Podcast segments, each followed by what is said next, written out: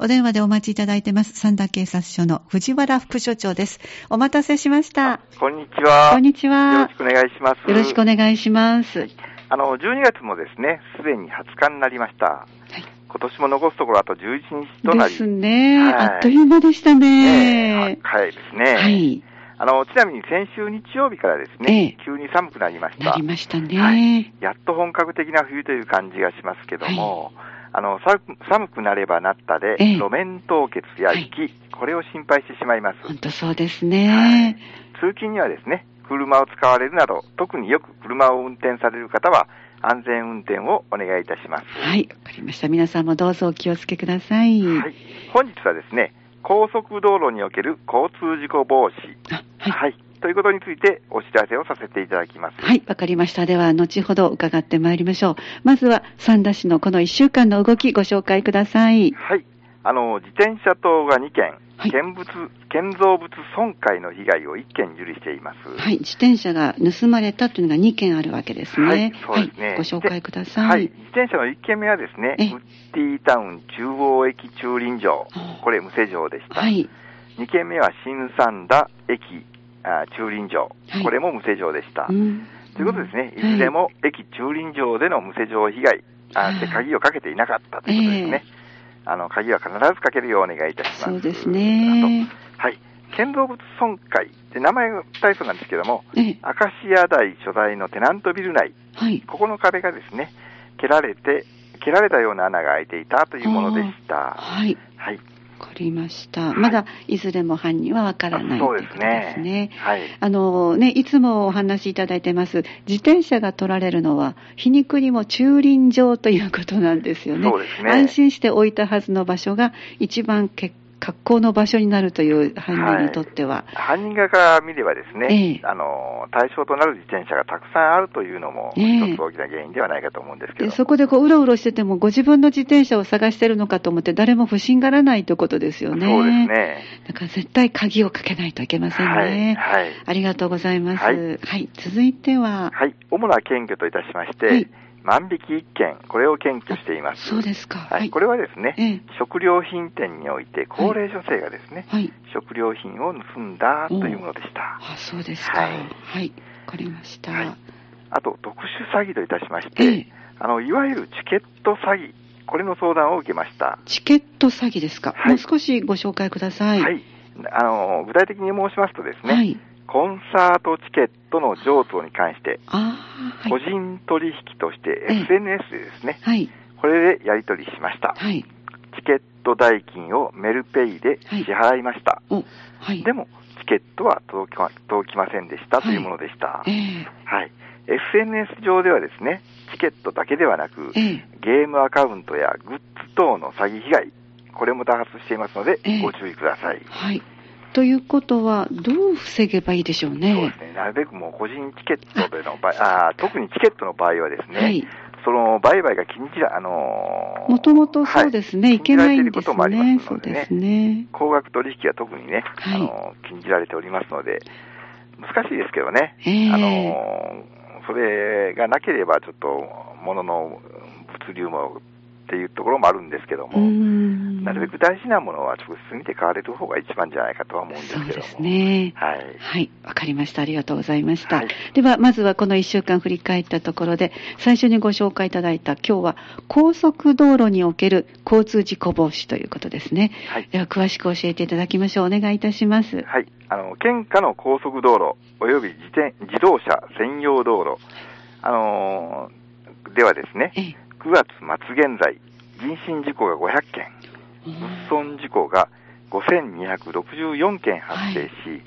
昨年の同じ時期と比較すると増加傾向にあります。そうですか。はい。死亡事故についてはですね、え10月13日現在6件、はい、と昨年から 4,、えー、4件5名減少しております。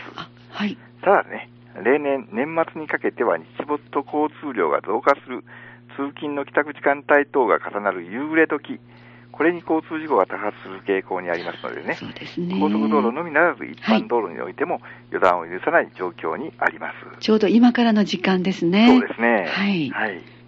あの特にあの高速道路での安全確保ということなんですけども、はい。あのやむを得ず高速道路上で停止した場合の措置といたしまして、はい。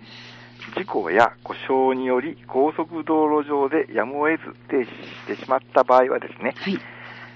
路上には立たない、路上には立たない。はいもう鉄則ですね。そうですね、はい。車内に残らない、これもそうですね。はい車内に残らない。追突される危険性もありますのでね、はい。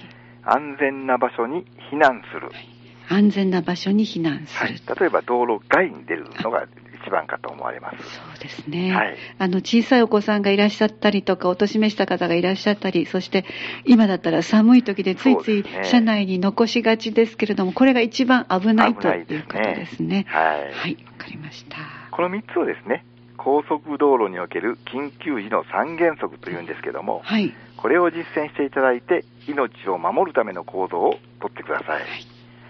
あのーただね、独自の判断で行動せず、警察、道路管理者等に連絡し、指示に従ってください。そうですね、高速道路だと、あの何メーターかおきに電話もありますし、もちろん今は皆さん、携帯電話持っているのでね、はい。じゃあ警察とか道路管理者のあの指示に従うということですね。はいはい、わかりました。はいえー高速道路交通警察隊、あ警察側のですね、ええ。高速道路交通警察隊というのがあるんですけども、はい、ここが取り組んでいる交通事故防止対策といたしましては、はい、安全で安心して走行できる高速道路の快適な交通環境の実現に向け、はい、あの速度超過違反、あ、はい、煽り運転をはじめとするはい、重大事故に直結する交通違反ですね、ええ、および後部座席を含むシートベルト装着義務違反、これの取り締まりを重点的に行っております。はい、はい。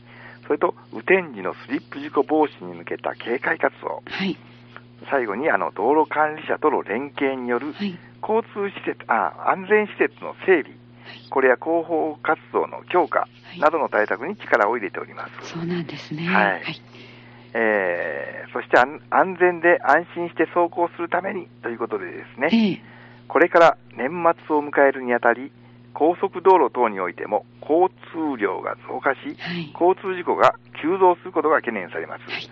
特にね、寒くなってきました、路面凍結しました。といえば、危険性が増しますので、そうですね。今週ちょっと明日、明後日あたりが急激にまた冷えますので、ね。気になりますね、このあたりね。はい。はい。ということで、安全で安心して走行するためにということで、これ、必須として当たり前なんですけれども、ええ。安全速度を守る。はい、走行車線は左車線、はい、追い越し車線は右車線。はい。基本、あー左車線を走ってくださいそうです。ね。はい。それと、標識、表示をよく見て逆走防止。これは大事ですね。ははいい。たまにね、ご高齢の方が逆走したというような事故がありますのでね。はい。はい。あと、十分な車間距離を取る。はい。やむを得ず停車する場合は、左側路肩に停止する。はい。そして、急なブレーキ、はい。急な車線変更はしない。はい。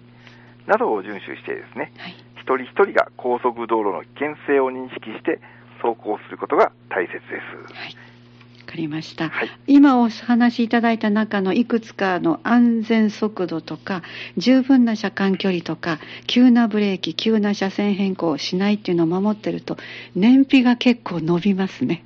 そうです実ね。体験でわかります。はいはい。特にですね、あの、ええ車間距離なんか取っていただいた方が、ええ。あの、追突されて、そのまま前の車に追突した場合は、ええ。自分にも過失責任が生じることがありますのでね。そうですね。はいわかりました。ぜひ皆さん、あの、気ぜわしくなるね、あと10日余りですけれども、今ご紹介いただいたのを守って、安全に年を越したいですね。はい。よろしくお願いします。ありがとうございます。では最後にまとめていただけますか？はい。あの、高速道路ではですね、自動車が走行するスピードが速く、え一旦事故が起これば、死傷事故を含む大事故になってしまう傾向にあります。年末を迎えるにあたり、高速道路等の交通量の増加、交通事故の急増が懸念されています。一人一人が高速道路の危険性を認識して安全に走行しましょう。万が一、事故や故障により高速道路上でやむを得ず停止してしまった場合は、緊急時の三原則、路上に立たない、車内に残らない、安全な場所に避難する、これを実践してください。わかりました。ありがとうございました。はいではまたこの1週間もよろしくお願いいたします。はい、よろしくお願いします。ありがとうございあました。りがとうございました。お話をお伺いしましたのは三田警察署の藤原副署長でした。三田警察オンラインでした。